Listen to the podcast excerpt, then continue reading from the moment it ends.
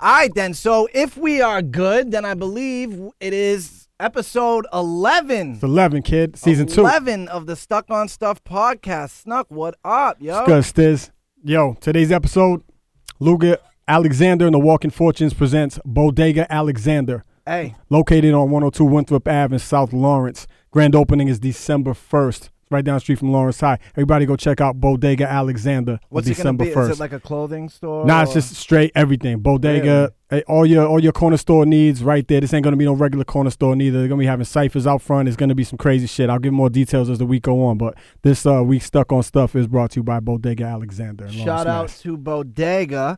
And for Mass. Stiz, who we got today's- this week, kid? This Today's is a big one. episode, I do feel like this is a big one. a This big one one. is going to cement us in the podcast world and make us super official. We have writer, journalist, historian. He doesn't like uh, to be called tastemaker. is but not, I no. think he is a tastemaker in Boston. He was the dude that when I started to come out, I said, "Yo, I got to get this dude to say that I'm okay." Right. Uh, Dar Adams, make some Dar noise Adams. for Yeah, Dar yeah, yeah. Adams in What the up, what up, what up? building. How you doing, brother? I'm good. I'm good, Good to man. see you. Dar, thank you for coming, man. We really appreciate it, brother. Thanks for No letting doubt. us in, Stiz. No doubt. That's what I'm Fucking- here for. A little Oh cold my outside, God. Yo, kid. it is brick outside right now, bro. For the first time. yeah, for the first time. Yo, I feel like I would have traded, like, because I feel like we had, like, a real nice October. Like, there was days where it was, like, fucking 80 degrees. Shit is weird right now. I would kid. have I would have traded that little Indian summer to not have it be so fucking brick Dog. city right now. But I guess it was going to come either way, Yeah. regardless. You so. still got a cigarette in though, didn't It you? is- I know, but yo, these... Twenty degree six, yo. It's these times where I'm outside free- freezing, like, yo, I don't know, maybe I should quit. Yeah, you be saying that shit every week. Stiz. And then I yo, let's always get right decide into it, not yo. to it. Em- I know they're gonna hear this shit on Monday, but this shit right now, we, we recording a couple days early this week. Eminem My just dropped boy. a new song. Your did. man, He your did. man Eminem just dropped a new song. And I'm not gonna lie, I don't know how I feel about it. Well, you told me how you feel about it, and you do not like it at all. I don't. Dart didn't hear it yet. We just played it for Dart, so we getting Dart's live, literally like yeah, this is- just yeah, heard this this is- shit. Yeah, darts. I want to know what Dart Adams thinks of this shit be- before I say what I think. It's fucking trash. Oh, shit! Um, but here's, but You here's the starting thing. off crazy, But, Stiz. but, but here's the thing. Um, I've been listening to Eminem for like. Okay, so it's 2017 now. So I've been listening to Eminem for over 20 years. Or 20 years or over 20 Right, years. right. Damn, It's that's crazy. good. that's been that long. And so I was half my age the first time I heard Eminem. right. When he was like a battle dude from Detroit with the hip hop shop was like still around. Right. and this does nothing for me. All right. You know what I'm saying? Like the first three Eminem albums, I, definitely the first two Eminem albums, I feel are classics. The third one, I I waver back and forth on Mm, if it's not. Mm, It's got a few joints. I think the third one's the best musically. Yeah. All around, After yeah. that, I didn't want to own any Eminem albums. You know what I'm saying? Like I would listen to his albums and be like, eh. yeah, and I I- mean, Encore definitely was super. Uh, what came after that? What was the fourth one? Relapse, Fourth one was encore. Fourth Yeah. one was Encore. Eminem show, Encore. I like the Ah, fourth then one. it, was like wasn't a on the greatest level. hits thing. Right, then I right. mean, yeah, Encore had like a couple joints that I would play like once in a while. Like I appreciated because he was some still of it, spitting in but- that same kind of way, a little on encore. Yeah. Um. You didn't like Recovery Dart? no. I I, didn't like, liked- recovery or relapse. I mean, I heard them and I was like, okay, I get it. Yeah. Then I heard relapse. I'm like, all right, I understand. I was like, just stop making albums. But what about Marshall Mathers LP? A lot of people hate that shit. I thought LP Marshall- Part Two was really Marshall good. Mathers LP is dope. Part two? There was a part two? Yeah. I didn't fuck with it at all. Uh, I yeah, fuck yeah. with it What at was all. the single off uh, LP two? Uh, I don't know. The I Rick Rubin guarantee shit. you it was terrible. Yeah, yeah, yeah. the I Rick guarantee Regan Shut shit. up. uh, The shit about to kick off. Yeah, yeah, that yeah. shit. Yo, that was look. alright. I like that. Eminem is one of the greatest MCs of our generation, but he's also made some of the worst fucking singles of yeah, our he- generation. A lot of people say he has he has uh, shitty time picking singles. I've heard that. He also has a numerous horrible ear times. for beats, but don't forget that. Yeah, that's yeah. that's honestly Easy, why. hit, easy money hates the yeah, beats on the last. that's honestly though. Oh, oh, the last shit. Oh, that's Yeah, yeah, LP yeah. two. LP2, but yeah. that's honestly why I liked Recovery because he stepped outside of the Dre's gonna produce everything, and he hooked up with like Khalil, and he hooked up with um, Boy Wonder, and and I thought I thought we got some good beats out of Yeah, that. we got some great instrumentals. yeah, yeah. Yeah. shit. Are we gonna get some Dre shit on this? You think? I would imagine. Yeah, But- I would but imagine. If you say we're going, to are we going to get some Dre shit? Is it going to be Dre shit? Right. Yeah. That's a. That's or is it another gonna be thing. Dre and somebody else he worked with? Right. But so here's the thing: like, people get older. Eminem isn't 25 anymore. Yeah. Um, Eminem is is pro- is mid 40s, I'd say. Is super fucking rich. Probably Yeah. late 40s. Um, is a is a dad. He's been a dad for a long time, but now he has kids that are you know older now, Yeah. coming into their own. Um, he's been through sobriety now. He's sober. Um, and I can say, speaking as someone who went through the drug thing and is now kind of doing the sober thing, like I smoke trees, but I don't. I don't drink really anymore. I don't. I don't do drugs. I mean, you do. That does do something to you. I mean, I've heard the argument even with rock and roll, where people say like, you made better music when you were getting fucked up. Right. See, that's the thing. Here's and the I thing. wonder if Here's the thing. I don't think that's true. I don't. Slane will tell you that's not I true. don't agree with that because Slane is going to be one person that I use uses as that example. Thank you. But there are a whole bunch of artists that make better music after they get lucid and clear and they can think straight and they're living straight. yeah, Eminem, I don't think that it, that's the issue. The issue is that Eminem has never lost his his his ab- his ability to rhyme. Eminem has never lost his his hunger to rhyme words or Yeah. attack the English language and flip it and manipulate it. He does that I shit like just- no very other. well. Yeah, He just it's just it in a s- album Musically, you're saying. context. I don't give a fuck. Right. I think he's a great MC. So what I'd will- love to see his what freestyle. you want to hear a Uh-huh. song? Hold on. What would make you give a fuck? a fucking time machine. All right. So it's like that. It's 2017. I don't give a fuck to hear an Eminem album. so then, so then, what about Jay? Jay Z. I don't want to hear fucking Eminem. I want to hear Eminem album. I want to hear, hear Jay Z All right. album. At We're least- done. As long You as know you're what? consistent. As long as you're keeping it consistent. I don't. I don't look Because look, I, I get fired wanna up hear- for both I, of them. I want to hear a still. Cool G rap album. I don't give a Right, fuck how right, old he is. I want to hear a Cool G rap album. Uh, Master Ace. I don't care how old Master Ace gets. He could be 60. I want to hear a Master Ace album. All right. Okay. Those are people that make albums I want to hear regardless. Right. Jay Z stopped making albums I gave a fuck about a long time ago. So I See, take I it don't know. you I don't. fucked so with- you I didn't like fucked with 444. I 444. fucked with that shit. Like heavy. I fucked- 444. This sounds like a leftover. But here's the from thing. 444 Here's the to thing me. Yeah, about you said 444. that. 444. Could is be. it a good album? Yes. Do I want to ever hear it again? No.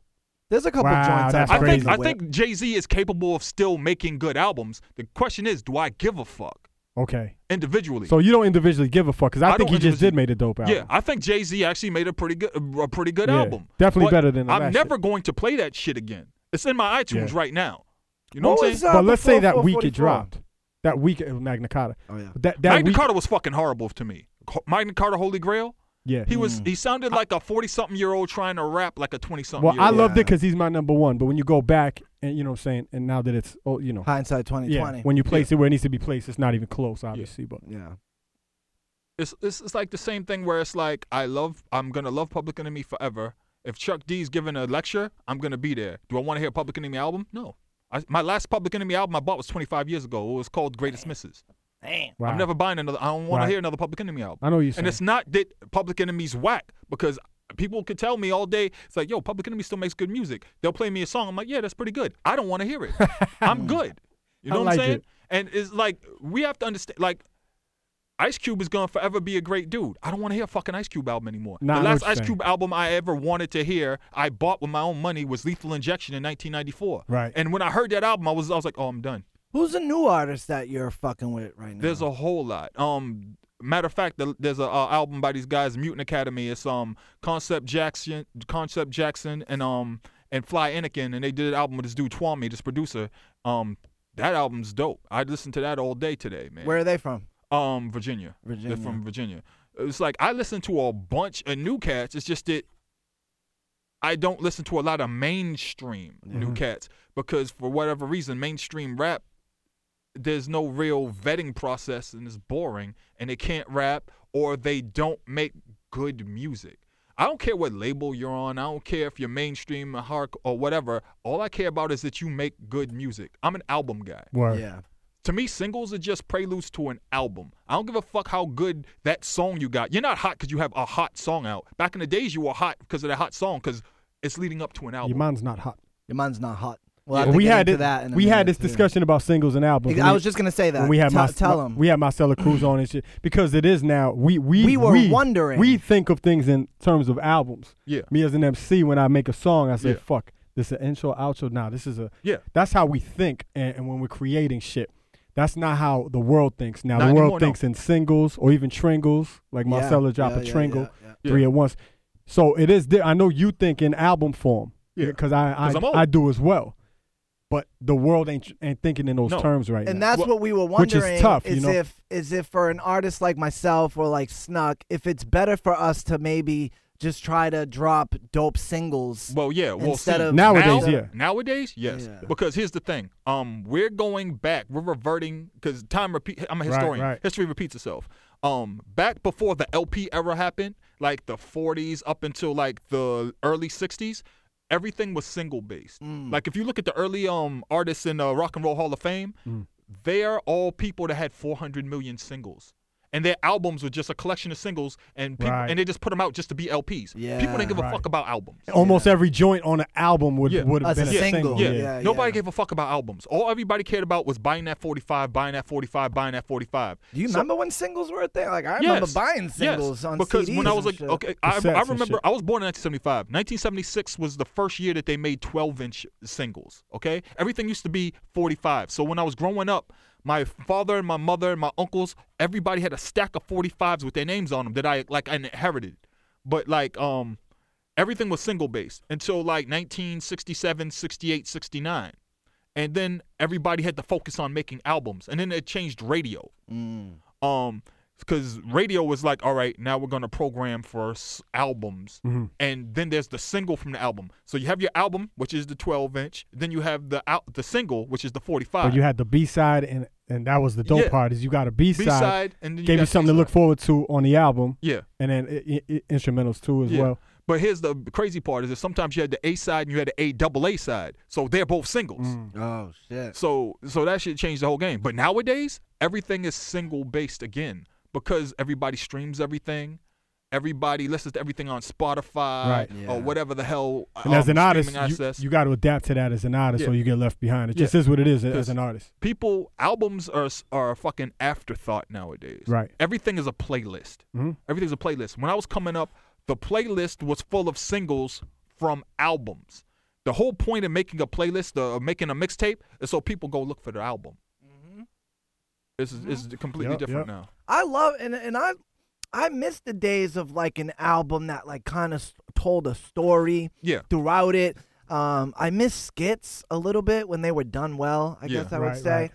Um, but I, I liked albums. You know what I mean? Like I I did. Let me ask you this, uh, Doc. Speaking of albums, what's Mm-hmm. the worst album that you own, or or an album that say you love but everybody else fucking hates that shit? Well, see, here's the thing: albums that I love that everybody hates are strictly because um of like taste and like I like some abstract shit. but it's an opinion question. Yeah, yeah. So it's Yeah, an opinion art's- question. art's, uh, so um, subjective. I, I'll say like an album that I think is incredible that I love that other people just like I don't hundred percent get it.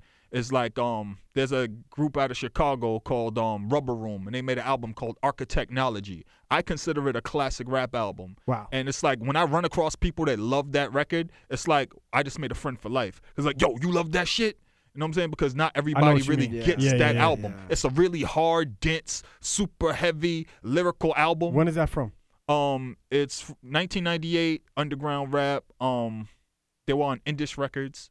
They were like friends with this group called this dude called Thaw Four. It's like really underground Moleman, like that whole Chicago rap era. All right. This is like Kanye esque time. Kanye, Grav, Autumn Cats. All right. So um, I have no Juice. idea, but I believe Juice What's um, that? it was one of the greatest greatest battle rappers of all time. J U I S E. He he battled Eminem too. you. Um, yeah, yeah, yeah. But like um, what was the other part of the question? Or Uh, it's just the worst album that you oh, physically the worst own. or the- album that I physically own. yeah, yeah. Um, I'm gonna have to give that to um. There was this dude out of Philadelphia who was down with like Kwame, and he was signed to Rough House in like 1990, 1991, called Larry Lair. He made an Yeah. album called he made an album called The Wizard of Odds. and I bought it for six ninety nine from Tower Records. And I to this day, if I ever see Larry Larry, because he lived in Massachusetts, no dead ass. Larry Larry lived in Massachusetts for the longest. He went to school here. And if I ever run into Larry Larry, I'm gonna ask him for my seven thirty four back. That's awesome. Yo, so Dart, talk a little bit about like how you came up, like how you came up in this Boston scene and and how you um started to become a voice of How did Dot uh, Adams become Dot Adams? Yeah, yeah. Okay. Um, basically, I lucked out in every way possible. Like I rolled the fucking ninety nine with a fucking hundred sided die. Mm, um, in, in about three different respects. First of all, was born and raised in the South End, Lower Roxbury. Um, I was grew up on Mass Ave, uh, right before Boston City Hospital. Now it's now it's Mass General or Mm-hmm. Mhm. whatever. Uh, BMC. no, no, no, no. Uh, Boston Medical Center. My Yeah. mistake. Um, but I Not that grew, whole mile. yeah, I grew up between on Mass Ave between Tremont and Columbus, and my cousins were in Orchard Park projects. And one of my cousins was best friends with a guy named Ralph Tresvant. Mm. Um, Amazing. and and um, my cousins, uh, Dion and Baron, and then I had like all these other cousins there, but they were friends with like this whole group of kids, and that group of kids included Ralph, Bobby Brown, Crazy. uh, Ricky, uh, Mike, I know Bobby none of this Brown, um, and then on the other side, I have family from um, my dom- I'm half on black and half Honduran. My Honduran side of my family, um, my first cousin on my Honduran side is this guy named um Marco Antonio Ennis, who's known as E Devious, Mhm. or um Antonio Twice Thou Mm-hmm. of Almighty RSO, and also Antonio and Salty Clothing. Wow. So, um, and Well, then this shit my- is all around yeah. you. Joint when I and was then coming my up. other cousin on my mother's side is this guy named um Danger or Dane, and Dane is Dane of the MIC. Okay. So I was, and then Boston is the size of Shaq's left shoe. Right. So everybody who was in the music industry, everybody who was rapping, everybody who was singing, all knew each other, and I was a little kid in the middle of all that. So That's dope. I, I I lucked out, and um, so my big brother used to hang out hang out with my cousin Baron. My cousin Baron would always hang out with the dudes from um, from New Edition. That's funny because I was watching the the BT did that little uh, three part The new edition thing. Yeah. yes, yeah, yeah. yes. And I was watching it, and like when New Edition started to pop a little bit, and they were showing like in the streets of Boston, and they were singing for all the kids, and I just remember thinking like, wow, like I wonder what that was like to Oh. be to see that. Yeah. To, to like literally see that and be like, oh my god, like yeah, I know these kids, and then all of a sudden, Yeah. new edition. Because you had to see it because it was Yeah. no social media bullshit. You yeah, had- yeah, you had to see it's not like yeah. it was today, man. Yeah. Like Yeah. you were seeing that shit out on the streets. Like, Yeah. what was that like? That's fucking Uh, dope. Okay, so um, I was a kid, and um, so my cousins would come to the crib, or my cousin Baron would come to the crib, and he would come get my brother, and my sister would, be, li- and there was like four of us. So my sister was like, "I'll stay with the baby, my younger brother," and she was like, "But you got to take him." So I was always trailing behind them. I was like seven and eight, but they're older, so they're like anywhere between seven and nine years older than me and I was always around for shit I wasn't supposed to be around for as a little kid. Uh, Right.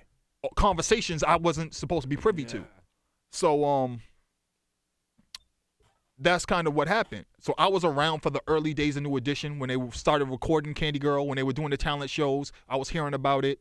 I was seeing girls react to them in the streets and pee themselves and crash That's bikes. Yeah. Crazy. And like, cause I, I used to tell stories on Twitter about like this time this girl um saw New Edition, crashed her bike, skinned her knee, and had damn near peed herself, and she's going crazy for New Still- Edition, and I'm the little kid who doesn't understand, and I'm like, um, y- you're bleeding. yeah, yeah, yeah. You're bleeding. And it Right. like hit me like, yo, be quiet, be quiet. I was like, Yeah. "You- did you pee yourself? You know, I don't get it. She didn't give a rat's Yeah. ass. But like they blow up or whatever, the album comes out and it blows up and then they're gone. Right. They're they're like overseas yeah. they're, they're doing tours or whatever and it's like that's just the guys Yeah. you know Yeah. like and they ain't that's around no more. like ralph ain't ralph he's riz you know what Right. i'm saying there's bobby bobby's been bobby forever bobby used to bobby used to be in dance groups you know what i'm saying like they used to everybody used to do different shit so like Right. boston nowadays our pride is in sports right Yeah. back in the days our pride was in the talent show circuit because we did that better than anybody That's crazy. People would come from all over California, New York, and come to Boston, to Roxbury, specifically to see our talent shows because they used to poach talent from us. That's crazy. Imagine. Yeah. They Dude. touch on that a little too on the on the new edition thing that they yeah, did on yeah. that. Yeah, TV. they didn't get into Yeah. detail, Right. but like the f- fact of the matter is that without Boston, rap would be fucked up because a Love lot it. of the rap hits were produced by Boston guys, Arthur Baker and John Roby, who were in Planet Patrol, and um um New Edition's producers were um Johnson Crew. Johnson Crew was the first group to be released on um, Tommy Boy on the album, but they were the in-house producers for Tommy Boy Records. So all the big hits coming out, like Planet Rock, was produced by Bostonians. um, Jazzy Sensation was produced by Bostonians. So like when you look at the early History. rap hits from like 1979 all the way up to 1983, they had Boston producers. Matter of fact, there was a time when um Johnson Crew was producing for Sugar Hill. They replaced everybody that was producing for them, and they replaced them with Sugar Hill. Sugar Hill used the money from the shit that they produced for um for um them to open up Boston International, which is where they recorded all the stuff on Lin- on Linwood Square, where they recorded all the stuff for um New Edition. Then after that blew up, then they moved down the street from where I live now. So Craziness. So maybe if history repeats itself, which we, you know, Dart said, I believe that. Um, maybe Boston's due for another. Uh, Might be. It's starting to You happen know now. what I You can mean? see. But, you know what I'm saying? But go. Yeah, but like, so that's how I grew. So that's how I grew up. But I just was the little kid that saw everything happen. And uh, and the other weird part, like I said, that I there were three facets in which like I rolled a ninety nine. Right. The other two I talked about. The third one was I had family because I'm hun- hun- half Honduran. My family was also lived in a place called Mount Vernon, New York. Mm. So we used to get calls from Mount Vernon from my cousins, um, Tammy and Anzetti, um, the McBrides, and they used to um tell us and they used to tell us about uh their friend Dwight who got signed to MCA. Dwight is Heavy D. no. Craziness. So I so to this day, like I know like um Grap Lover and Pete because they're family friends.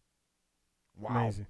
The ties are crazy. Yeah, so l- that's how B- Dart Adams was made. I was hearing stories about like rap and the the in, inner workings of the industry and whatever from being a little kid. Right. And then like what happened was since everything is tied together, I grew up in the industry and I was privy to a lot of stuff. Like um my big brother was signed to a developmental group, I mean to a developmental deal for a hot minute with Maury Starr. Mm. And um, later on, his girlfriend was in a group called Not Your Average Girls, which were they used to. th- th- This gonna fuck you up. Um, Not Your Average Girls used to battle back and forth with this other girl group, and they used to have all these um showcases. This other girl group's about to yeah, be. yeah. So this other girl Right, right, group, right. know how this the story's about showcases used to go. He's They used to good at come in first. foreshadowing. The show they used to come in first a lot of times, and they would come in second. And sometimes they come in first, and that other group would come in second. Until one time there was this big showcase, and the other girl group won, and they got a record deal. Mm. That that girl group were these um the Braxton sisters from Maryland. Woo! Craziness. Mm. Yeah. Tony and Tony Braxton. Tame Yes. So, yeah. All them. All so of them. His was hilarious, right? Um, that same label that signed them, they kind of put them on the shelf because they wanted Tony to be solo, but she wouldn't leave her sisters for the longest. So what happened was they get hit up. This is gonna fuck you up. They get hit up by um this record label that didn't have too much success at the time called La Face. Face. And they're like, um, and he they hit up their their manager, which was a dude, Larry Wu, Yeah. Yeah. you, you Larry Wedgeworth, Larry Wu, and they're like, "Yo, um, we want to talk to not your average girls because we want to like have a meeting with them because we're looking to sign a new girl group." Right. And he says, "No, because y'all ain't got shit popping." At the time, all they had was this group called Damien Dame. Both of those, they've both since died, and um, they had uh Jermaine Jackson, who couldn't pop off because his brother kept blocking his songs for whatever reason. And so he's like, I don't want to side with LaFace. They ain't got shit going on.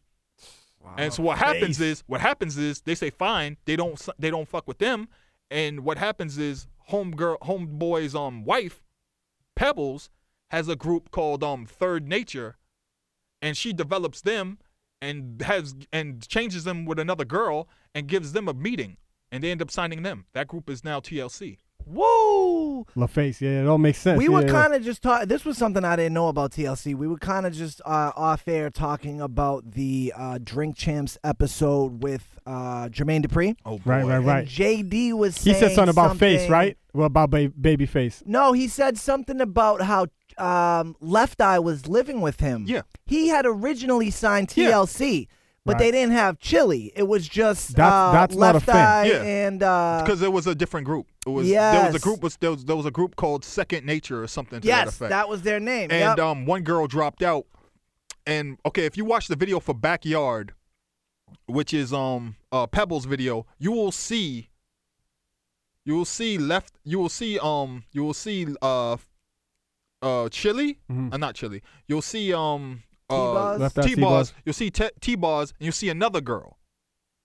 You know what I'm saying? Because she had them after that, but they weren't fully TLC yet. yeah. Okay. So so it's crazy. But yeah, so um but Jermaine Dupree, man, he he's he's, he's yeah, so- you were he's a- he's saying he funny was guy, a man. you, yeah. You don't fuck with JT because I No. was thinking when I watched the Drink Champs thing, I they were kind of saying you know Nori was bigging him up, saying like yo, you're like the Puffy of the South, and I was thinking well, about yeah, it. he's the and I puppy was himself like, because he bit yeah, everything Puffy did. Yeah, He's absolutely did. Uh, Jermaine Dupree is one of the uh, with somebody with snaggle teeth. That's guess that's why because he's a biting motherfucker. Oh, he, he's he's one of oh. the bitingest, stealingest. He's the tofu motherfucker, man. Anything that like is he'll take the flavor of anything. He Shang Tsung's the shit out the industry. Now he was And- saying And though he's done it since he was a kid. Was a kid. he was trying to because um I guess uh uh the Rap Radar podcast or whatever had JD on and said yeah, to fuck him Rap like, Radar too. bro. yeah, we'll get we'll get Love into it. that too. Fuck but he everybody. but he said he I guess Rap Radar was like, "Nah, Jay, we don't put you in the top 5 uh producers." Why the fuck would they?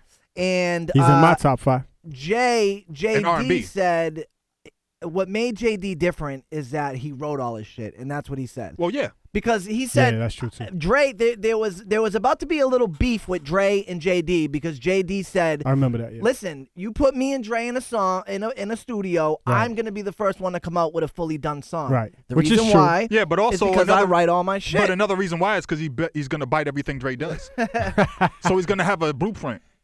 I love um, it. Jermaine Dupree is the bitingest motherfucker. Can we Let me give- tell you. can we this give is like a- my top can two we or give a- three producers all okay, time. okay. shit. Let me tell you. Uh, his career starts out. He has a group called Silk Times Leather. Silk Times Leather is a bite of salt and pepper. Mm-hmm. Um, the next group he signs. He develops these kids he sees in the mall. Now here's the thing: Crisscross. he sees these kids in the mall He that are writes that wearing their whole clothes shit. wrote backwards. that whole album. I didn't the know clothes that. they're wearing backwards, they bit from um Belle Biv DeVoe. Belle Biv DeVoe Really? wore the clothes, wore the backwards clothes first. They wore their clothes backwards and also inside out, and also mismatched. And they called it the mental style. Now, when they what they did was they developed a group from Atlanta Mm-hmm. called um another bad creation, and they ABC. passed the back and they passed the Colorful the, shit. all the, that. the crisscross style and also the Cross colours. backwards gear style to them. Oh, so they that's would funny. take they would do uh they would do uh showcases around Atlanta wearing backwards gear before they put out their album. And these kids saw them Yeah. do that and they rocked that shit in the mall and Jermaine Dupri was like, "Oh, I like that look." Yeah, listen The to shit JD came- tell it. He was like, I don't know, it just came to me Yeah, one time. That's- that's bullshit. shit. Put your Because clothes backwards. I'm a Boston dude, right? I remember when Belle Biv DeVoe came up with that shit, and then they passed it on to the kids. Because Biv created Biv 10. Biv 10 had his um, partnership with um, Motown. Biv saved Motown. really. He saved Motown with Biv 10. Bi- Motown didn't have shit going on. He brought them platinum acts at a time when they had nothing going on. He saved Motown. It's this. But you wore your clothes backwards when Chris Cross was out. Uh no, I don't know if I like wore my clothes backwards, but I mean I remember when, when I was in Jump the- came Yeah. out, I was I like, was in oh, elementary shit, oh, but shit, here's the this is thing. shit. Jump was stolen too. Oh shit. Um, oh yeah. so- that's the, so, they uh, touched on that. Jermaine Uh, Dupri- But a lot of people said Yeah. that they came up with Jump first. Yeah, that's Jermaine was bullshit. saying. Jermaine Dupri signed with um Rough House. Before he came to Rough House, um they were shopping. S- House of Pain was shopping. Jump, jump Mm-hmm. around to Oh, people, Jump and they Around. brought it to Joe the Butcher Nicolo, and he had it. So he played it supposedly for him, and he went and he made. That's why they're- it's imitating the, Oh. the the the um horn that sounds like a horn that DJ Muggs put in "Jump Mm-hmm. Around." Mm. And also, what he did to cover up everything is he sampled um, "I Want You Back" by uh, Jackson 5 Mm-hmm. and then he wanted to rhyme, so he bought a rhyme from Tretch. Tretch wrote the rhymes for "Jump," Really? and um, is this common knowledge or is this like it's some- common knowledge for heads. Yeah. So, um, So they try to uh, rhyme, but they can't rhyme like this. yeah, Bo, Bo, Tretch That wrote that. should shit. sound like just Yeah, like a Tretch wrote it. motherfucker if you think Tretch wrote about Yeah. it. it. So um, so that happens, and then they're wearing their clothes backwards. So they started beef with three people to start because everybody in Boston is like, yo, they're biting not only Belle Biv DeVoe, but they're biting another bad creation who's also from Atlanta. Mm-hmm. That's why the beef started between another bad creation and crisscross. shit. Yeah, Blowing my mind and right that now. started, and that started the Because kid these rap. are all childhood, Yeah, like yeah, um, that I'm in started- elementary school bumping all yeah, these. that you know what I'm started the saying? whole. That started the whole kid rap beef.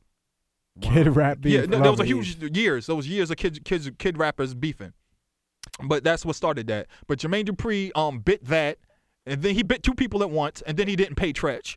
But then what happened Okay. after that was he started biting. Um, he bought b- bit Dr. Dre. If you watch the video for Functified, basically it's just biting everything that they The were Biggie doing. video. Um, no, um, uh, is the brat. No, So- no, no, no. I know. For Yeah, the yeah, yeah. Funkified Brat video uh, was that biting what? The- oh a no, big that video? was biting. That that was biting like everything they were doing on death row. Oh, like Yeah. What? And wasn't then that here's the video thing. like a giant house party? And Yeah, shit like that? yeah. But also, here's the thing. Um, when the brat came out, they the brat was kind of biting um Snoop Dogg. Yeah. Yeah, I, I see it. She's Yeah. a girl, but yeah, I see it. Yeah, it was, she was like, she was like, it- her whole shit was like what Snoop Dogg was doing, Yeah. and it's hilarious because I like, fucked with that album heavy too Yeah. when I was a little kid. A lot I of thought people Brat did. was dope. She's Yeah. one of my Listen to the she's my top two B-side. uh, female Yeah. MCs Joint. all yeah. time So it's for like, me.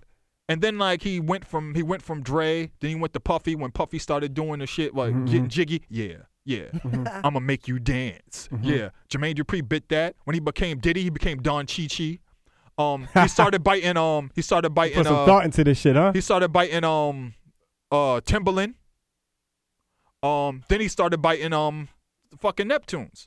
Damn. If you like there's an album that nobody's ever heard. I heard pieces of it um back when I used to work at Hip Zeppy. Um Shout out. R- Hip this Zeppy. dude uh, ROC. He signed a dude named ROC. I remember ROC was nice. ROC ended up becoming a ghostwriter. I think he did a lot I always wonder what happened to ROC. of, him and I think TI ended up doing a lot of writing for um Bow Wow. Because he did put ROC last I heard, first probably in last was the 1472 album. Yeah. uh, ROC did some shit on that. He- Yeah, yeah. I, I thought the kid was gonna blow once I Yeah, heard me him. too. Yeah. Because if you heard this if you heard the joints that were like aren't supposed to be on the album, Right, right, yeah. A lot of that shit was very, can Nep- imagine, uh, very Neptunesy. It was All very right. Neptunesy. Huh. It never came out though. All right, wait. Let's take it back to Boston a little bit. Yeah. So, um, talk about like when uh, you know Edo comes to mind, but talk Yeah. about like when Boston starts to like um break through with rap. Okay. You know, past you know So not what? R&B. Okay, so here's what happened, right? Um, 1988 is what started everything because what happens is New Edition blows up with Heartbreak, Bobby Brown blows up with Don't Be Cruel, and New Kids on the Block blows up Oh, blows I up forgot with about Hanging them Tough. too, yeah, Boston. So those three acts Mhm. took over the world. All right. facts. So what happened is all the labels said, "What the fuck is else is going on in Boston?" Right. So they come to Boston and they just start signing everybody. So there was this girl, um, Tam Tam. Uh, Bobby Brown starts um working with her or whatever. She gets signed to Island. Tam Tam gets her gets her record deal. There's this kid T Max was in a group called Young Nation. T Max gets signed to a major. I don't remember which one. Um, uh, there was this other group that got signed by Funk Master Flex when he was working at Profile um, Joint Venture. So they get a deal. There was this other group, Juice Juice with Soul. Juice with Soul gets signed to Atlantic. Man, um, mad people getting deals. Yeah. Like everybody was getting deals. There was this other group called um Here and Now, Wyatt Jackson, who's an OG. He got signed. Um, they were on Third Stone Atlantic too. They got a major deal. Um, so there was this R and B group that had been around forever called Lady Soul, which was being pushed by um uh Mari Starr. They get signed to a major. They get the first single on the fucking Sister Act soundtrack. If my gr- if my um sister's in trouble, bam, they're signed to a major. Um, there's this group called Homework. Bam, they get signed to a major. Damn. So Boston had like there was a stretch where Boston had like 12 acts signed to major. Later, later, later on, there was this dude, um, reggae dude named Ruffa. He gets signed to MCA. Um, before that, there was this group called Picture Perfect, girl group. They had an album called Boy Crazy. They got signed to a major off the strength of all this shit Boston. So Boston had there was this group back in the day, girl group. They um used to go to Madison. They were called 9.9. Back in like 85, they got signed to History. a major. So like Boston had History. mad groups signed to majors. None of them blew. Yeah. None of them blew. You know what I'm saying? And what happens when you sign to a major? They give you money to do a project, and then they Yeah. hope that they recoup. yeah. Plus yeah. some, But here's the thing: obviously. Mm-hmm. like, if you don't get promotion, it doesn't work. yeah, yeah. If your single comes out and they don't push it, it doesn't work. If Mm-hmm. it dies on radio, it doesn't work. If if fucking your video doesn't get played anywhere but BET on one show, you die. Mm. Yeah. So it's Mm-hmm. all like those things have happened. yeah. And all those things happen to everybody. Tam Tam comes out and they have her trying to do the whole um spandex um MC Hammer thing, but a Yeah. girl. and Tam could rhyme her ass off. And they tried to make her pop. yeah. And it didn't work. And it's like there's a whole lot of there's a whole lot of that happening. And then it's like what happened was At like the time, there was a lot of that. yeah, there was a lot of that. So a lot of people got signed and nobody stuck around. Only person that stuck around and, and made something happen was Ed OG. Ed OG was the first guy to put out a classic. I gotta have it. But here's the thing. I gotta have it blew up and it was the number one rap record, not only in the country, but fucking globally at one Yeah. point. Do you Yep. know do you know Ed OG couldn't perform a show in Boston when his song was the hottest song? And why is that? Because there was no venue to hold him. There was no venue to there was no venue to play in. That's insane. No to venue me. at all, or no, No. venue that wanted to fuck with hip hop. That too. Okay. both. So he's has to do shows in fucking New York, New Jersey, um, maybe even like Providence, Rhode Island. He can't do a show in Boston, and he's he has the number one song, and it's about Boston. Yeah. Crazy. Me and Ed talk about this shit. We talked about this shit like the last two times we did like podcasts or shows together. Yeah. It b- blows my mind to this day. Now, what's even crazier is that Almighty RSO, right? Almighty RSO gets the deal. They want Tommy Boy. yeah. They put out one in the chamber. It takes a while to catch on, and then there's a B side. She's gonna, ca- um, he's gonna catch it, right? One in the chamber is a song about um snitching and police brutality. It addresses those two issues. They were the first group to really talk about yo someone snitching in the hood Mhm. and police brutality. And what happened is um after the cop killer controversy happened with Warner Brothers, they get dropped, but they end up back with with um Tommy Boy when they sign with Flavor Unit. But that falls through too. Man. Yeah, so it's like Boston History. X are getting signed to majors. They had the fir- they had the lead single on um on um the uh Flavor Unit compilation called um Bad Boys, but everybody remembers Roll with the Flavor. They had the first single. Right. They had the first video too. Um, so it's crazy because there's all these Boston acts that blew up. Oh, and fucking Marky Mark, Yeah. um Marky Mark and the Funky Bunch. He's like, What had a oh, did you break. think? And by the what, way- what were the what were the people you know your age? So it's like it would almost be like me now, like what? Or no, younger I would say. Sorry, but like what was the consensus when Marky Mark came out out of nowhere? I'll What tell were you my- people I'll tell saying you my in the- Marky in the Mark hood story. about- yes, please. I'll tell you my Marky Mark story. Please do. All right, so um, again, my brother and his girlfriend were in Not Your Average Girls. So, Not Your Average Girls is a big deal in Boston at the time. So everybody's getting behind them. There was a show called Boston Fresh. They were like the fly girls of the show. And um, what happens is they used to hang around with this dude, um, MC Spice. MC Spice is the first Boston rapper to get signed to a major. He was the first rapper signed to Atlantic Records. Period. Man. He had a single called "Don't Treat Your Girlie Like a Dog." Dog. Dog. Shit flopped. And then right after that, um, MC Light came out with "Paper Thin," and she blew up. Right. And everybody forgot about MC Spice. But MC Spice, he was like the A and R of the hood. But MC Spice wrote and produced damn near most of um Marky Mark and the Funky Bunch's Yeah, um album. album. Yeah. And that album blew up, and it was one of the first big albums on Interscope after Gerardo's album. Right. So Gerardo. So- Rico. MC Yeah. Spice plays um good vibrations before it comes out for my for my brother's girlfriend and him and I'm just there. So they Yo. so they play it for not your average girls. Yeah. Well well her well I think it was her and her sister who were in Yeah, Not Your yeah, Average yeah. Girls and it was But- my brother was yeah. there and maybe his maybe her other boy maybe the um her, her sister's boyfriend and me. And a I was just miniature around. Dot Adams just I, chilling. I was like 15. It was, I had a fucking mustache and a fucking beard and everything. Everybody thought I was fucking 20. and um, so every so he plays it for him, plays plays it for him, and they're like, Feel the vibration. they're like, this shit's gonna be a hit. It's gonna- they're it's like gonna getting vibe. excited. They're getting excited because they also know the woman singing on it because everybody Mm-hmm. knows her and she's like a vocal coach and everybody's pu- pulling for her. Well, and if you just hear the just the beat and the hook alone, you're like, all right, I can see this. yeah. Yeah. and I hate club shit. Right. I'm I'm I'm I'm like a backpacker. I'm like the street kid. yeah. So there was like, so he plays it, and he's like, "Yeah." So what'd you think? I was like, "Fuck, Mark, I'll battle him right now. He's trash." and he's He's laughing. trash. He's laughing. I was like, "Nah, I'll battle Mark right now. Fucking take this Adidas right off his feet. Fuck it, I'll set it up." And he's laughing, and I don't get it because my brother, my brother's looking at me like, "What's the matter with you?" Yeah. And they're just like not paying attention. But I don't get it. MC Spice wrote that rhyme on purpose. That was his specialty. His specialty was making hits Mm. and no nothing's gonna move in Boston unless we have hits 1st Mhm. Mm-hmm. And I didn't get that. I'm 15. All I care about is rhyme, rhyme, rhyme, rhyme, Right, rap, right. rap, rap, rap, rap. They're just So- worried about the officialness. Yeah, I hated it. I fucking hated it.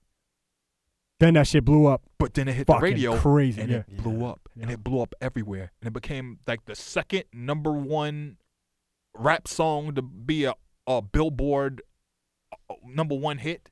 Fucking Marky Mark. Marky Mark. Crazy. And to this day, that kind of stains us because whenever somebody thinks about Boston, they think about Marky Mark, and they It's don't tough, and yeah. they don't think about Ed OG. Right. And Ed OG Yeah. still has a career, and Marky Right. Mark is out here making fucking movies. At OG still be overseas all the time, so yeah, exactly. it was Like, a he's- beautiful thing that and that he still record. makes and he still makes excellent albums. That's Right. the, that's the key Yep. thing. He still makes excellent albums. Mark's probably still cashing fucking Oh. feel the vibration Oh, checks. yeah, I guarantee I- I- he Probably, would be if it motherfucker. was for the fact that he actually didn't write and produce anything. I was gonna on say, it. yeah. Ah. So MC Spice is getting that money. Thank MC God. Spice still out here? Yeah, Yes. that's dope. Yes, MC That's- Spice is that's still out dope here. To know.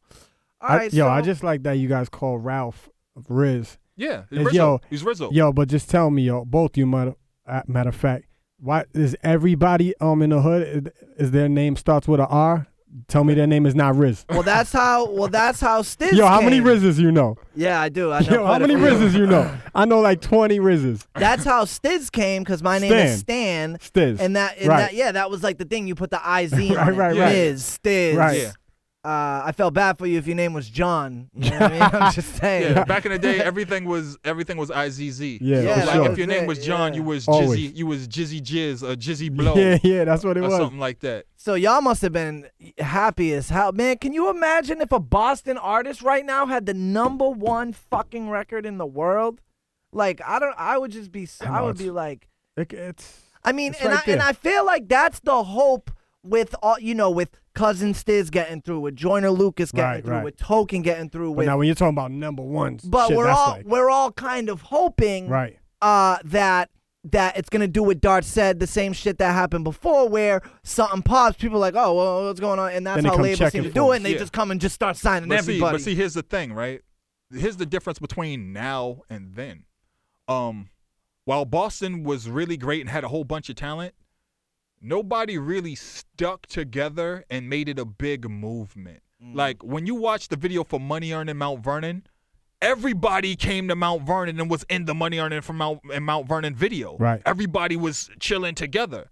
So like when you watch the video for like Roll with the Flavor, you don't know where everybody's from because it didn't matter. Everybody's together, right? The thing about Boston is even when we had all these acts signed, nobody was in each other's videos. Mm. Mm. Right. Nobody was bigging each other up. Nobody was doing that. You know what I'm saying? So, remember, so do you think the crabs in the barrel mentality is true? No, it was just that the people were just happy to just be there. No, Right. but now. But now, no, I think now what would happen is if like if Michael Christmas got on and did a video and shit, I s- expect Dutch Rebel to be in it. Right. I expect Stiz to be in it. Right. I expect Av to be in it. I expect all that shit to happen. I expect the Bia did something. She's gonna have all her people in Mm-hmm. it. I think that's where it's different now. And also, the, the, the- where it's different now is that I, I um I was talking to um Oompa when she did the show um with uh Anson Raps uh last week, Mm-hmm. and I was telling her I was just like um I'm somebody who's been around forever, and this is the most talent that the scene has ever had. This is the most viable talent the scene's ever had. If someone came to me and was like, "Yo, I want to put together a show," um, can you, could tell me name five 20 names? People, yeah. Easy. I could name like 25 people Easy. that I have no problem putting on a stage easy. Yeah, for sure. with anybody, yeah, for sure. with anybody, like. And it's like I would be like, "Yo, give me a minute," and I would like write down the list, and I would have multiple lists. yeah, I was like, "Wait, actually, these people are in LA now." yeah, It's it's like Right, that. right. yeah. It's like that.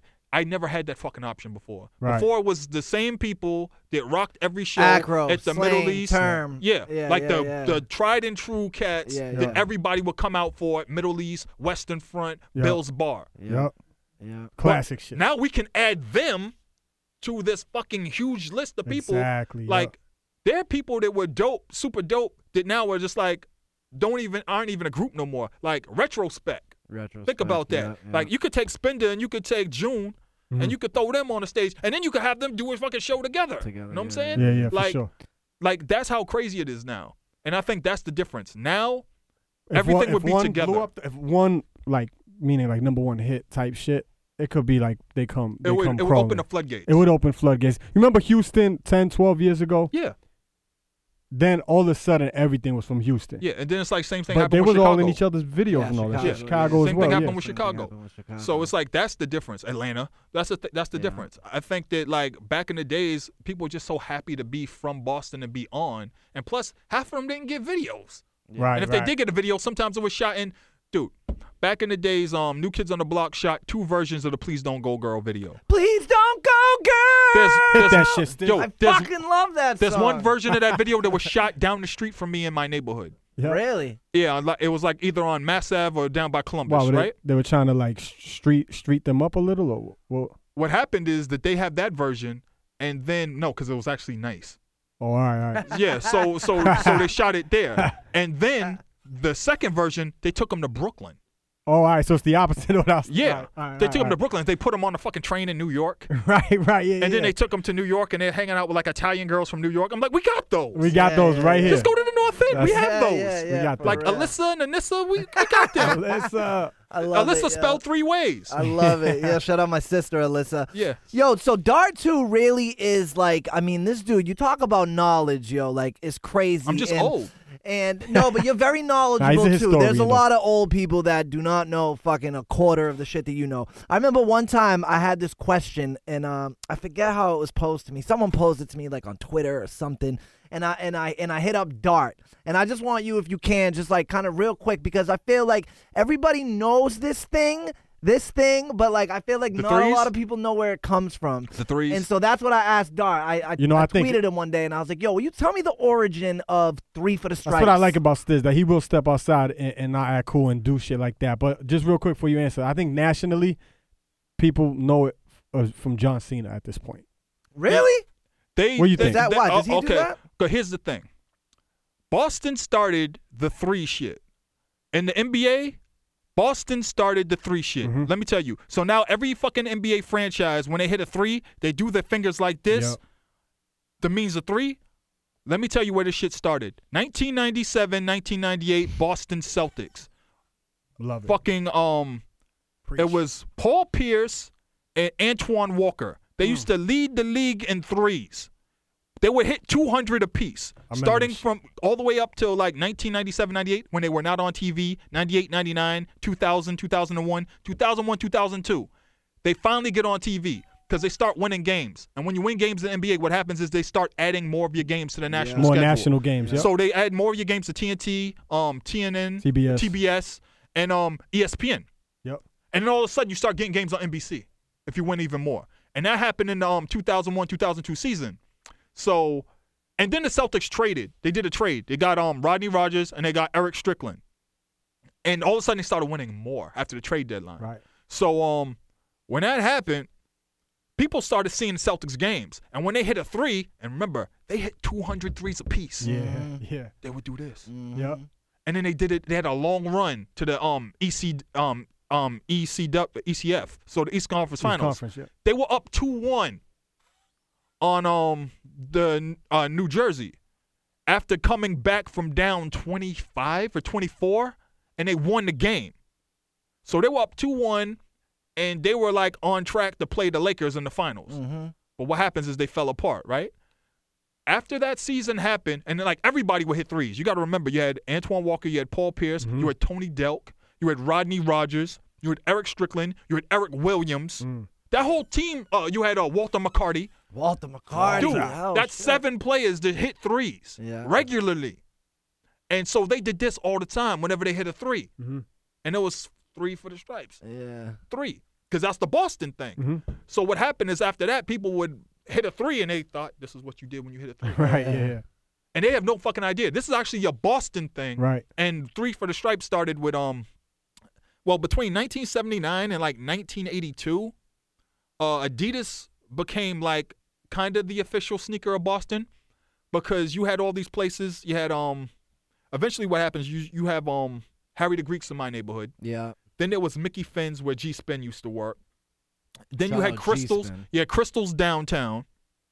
And then you had um Alpha and Omega, which is at um Dudley Square on Washington, which is still there. And you had all these hood spots that sold Adidas. And then what ended up happening is that they sold Adidas everywhere because it became like in New York, the official thing starting like 84, 85, they started wearing what they call uptowns. You know what I'm Right. saying? And so our response was we have an alternate culture to New York. Mm-hmm. So we wear Adidas. So they wear that, we wear Adidas. We Yup. wore it didn't matter what color you wore, you wore Adidas. When I went to Boston Latin, That's the white true, yeah. kids You used went to wear to Boston Latin? Yeah, I went to Boston Latin for five years. So did I. So um the white kids Look at used to that. wear they used to wear um gazelles and they used to wear sambas. We used to wear the shell toes, the superstars, and we used to wear uh the torsions. We used to wear the um uh we used to wear like uh damn like every uh, every kind you could imagine, right? Every Yeah, kind of yeah. Adidas. But everybody wore different kinds of Adidas. But they were all rocking Adidas. Yeah, but we all rocking Adidas. It exploded in '86. when Run when Run DMC came out with my uh Adidas. And here's the thing: a lot of people don't know. Um, Jam Master Jay has family in Boston. Oh, really? So yeah, so when they used to do shows in Boston, it might as well have been a home show. Yeah. Right. They used to hang out. There's this dude Sut. Um, Sut is like a famous b boy down with the Floor Lords, and he was like an Adidas guy. He had everything was Adidas, and he used to ha- Jam Master Jay. He used to have this Adidas chain. Jam Master Jay used to rock his chain when he performed. Mm-hmm. You know what I'm saying? And it's like Adidas just became part of Boston's identity to the point where um when they had the Air Force Ones and they blew up, Adidas put out these sneakers called the Skyjackers in '88. The Skyjackers were huge in two places, Boston and Detroit. Hmm. To this day, my one of my dreams is to fucking retro the Skyjacker. Crazy. One of my first things I ever brought to Adidas, one of the first ideas I ever brought to Adidas was like, I want to retro the Skyjacker. It didn't happen. Was there What, ever you literally were in talks with Yeah, Adidas? yeah. That's pretty dope. was was there ever uh, an issue with um with with the three stripes and the Adidas being a Boston thing, and then with with the three stripe thing kind of blowing up with a New York group? I know you said he had uh, Jam J had family out here, so when he came here, it was like a No. home show. But there was never any No. like weird shit over that. No, It was no, nothing. no, none, none whatsoever. Um, because 'Cause, Adidas you know, it's was Boston and New York, so yeah, but it, it, it like Run DMC. You would have thought they were from Roxbury. All right. When I was a kid growing up, the bet the biggest thing to have was a Run DMC poster. I remember 1986. I was at um the Timothy, and we had this fucking candy drive, and I sold just enough candy to get a Run DMC poster.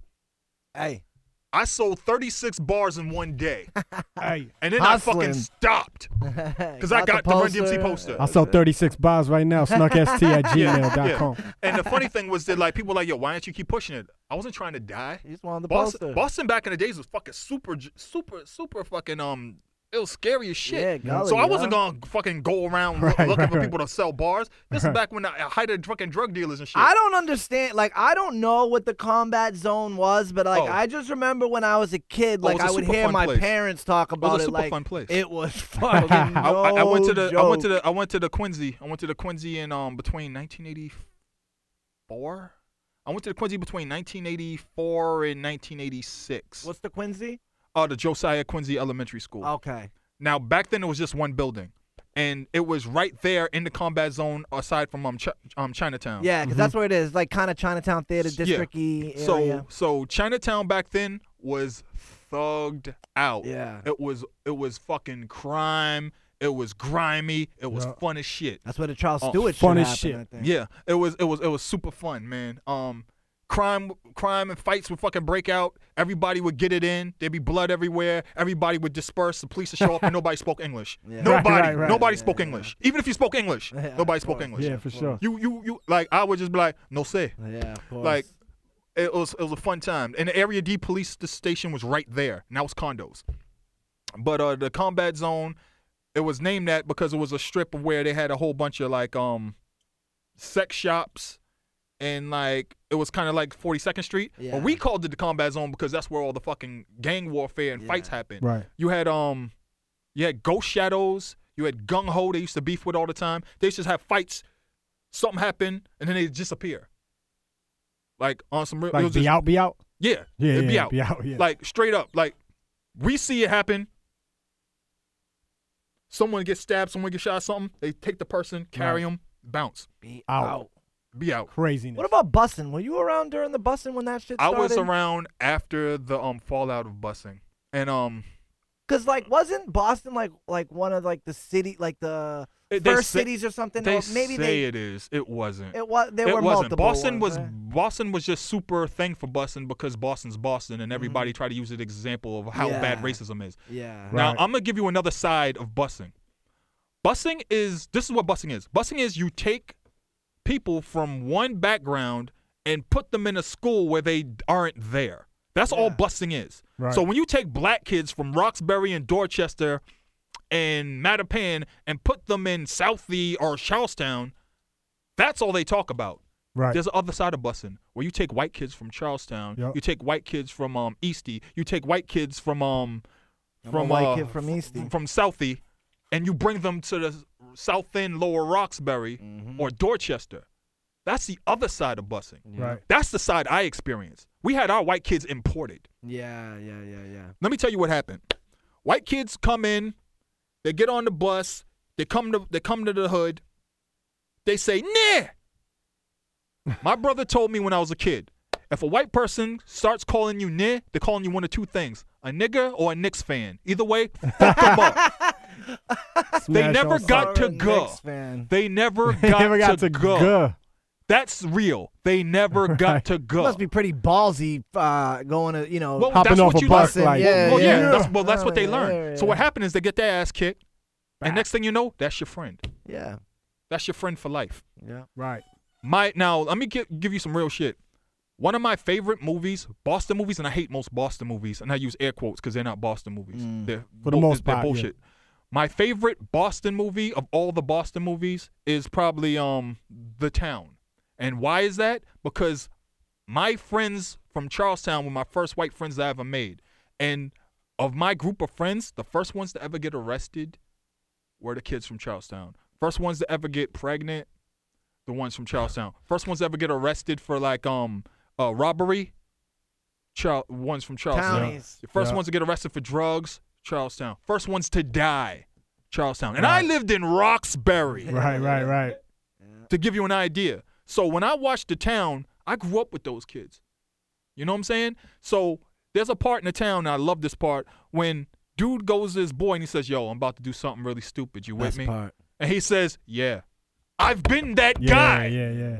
I've yeah. been on both sides Is of he, that. is he, is, is so ill. What's the quote? He's like, "Yo, we're about to go do something very bad. We're gonna hurt some Yeah. people very bad." yeah. And the dude's Yo, quick, while we on the bus and shit, I seen this shit on CNN every week. I was telling you, Stiz, that um, or it was it was a meme, whatever, but it was from CNN. They quoted school uh, school buses ha- having Wi-Fi now to help students connect and shit. And it was it was a world star meme. But it Yeah, was like, yeah, yo, yeah. they were like, yo, we didn't have fucking heat in our ships. and I know in my Seatbelts! shit, we didn't have seatbelts and Fuck, shit. there's These still motherf- no seatbelts on bus. these little fuckers got Wi-Fi in their bus right Worrying now. about fucking Heated. Yo, Wi-Fi. bus, bus, the bus was where we fought. We Right, fought yeah. on the in the bus. back. Yeah, And then yeah. and then what we had, we used to have spitball wars. oh, So, uh, spitballs. There- Holy another shit. bus would Remember come those? up, and we used to pull down the windows, and we used to just like s- do s- uh, spitball wars with the other bus. Yeah. and Bus I would battles. Pull off. Yeah. Yeah, Bus but battles yeah, was we, real. yeah, man. we That's used to like middle crazy. finger kids from other schools and stuff. Yeah, man. You know what Boston, and I, I'm sure you'll be able to touch on this at, at, in some regard. Yeah. But you know what Boston is uh is is is very like groundbreaking for is comedy.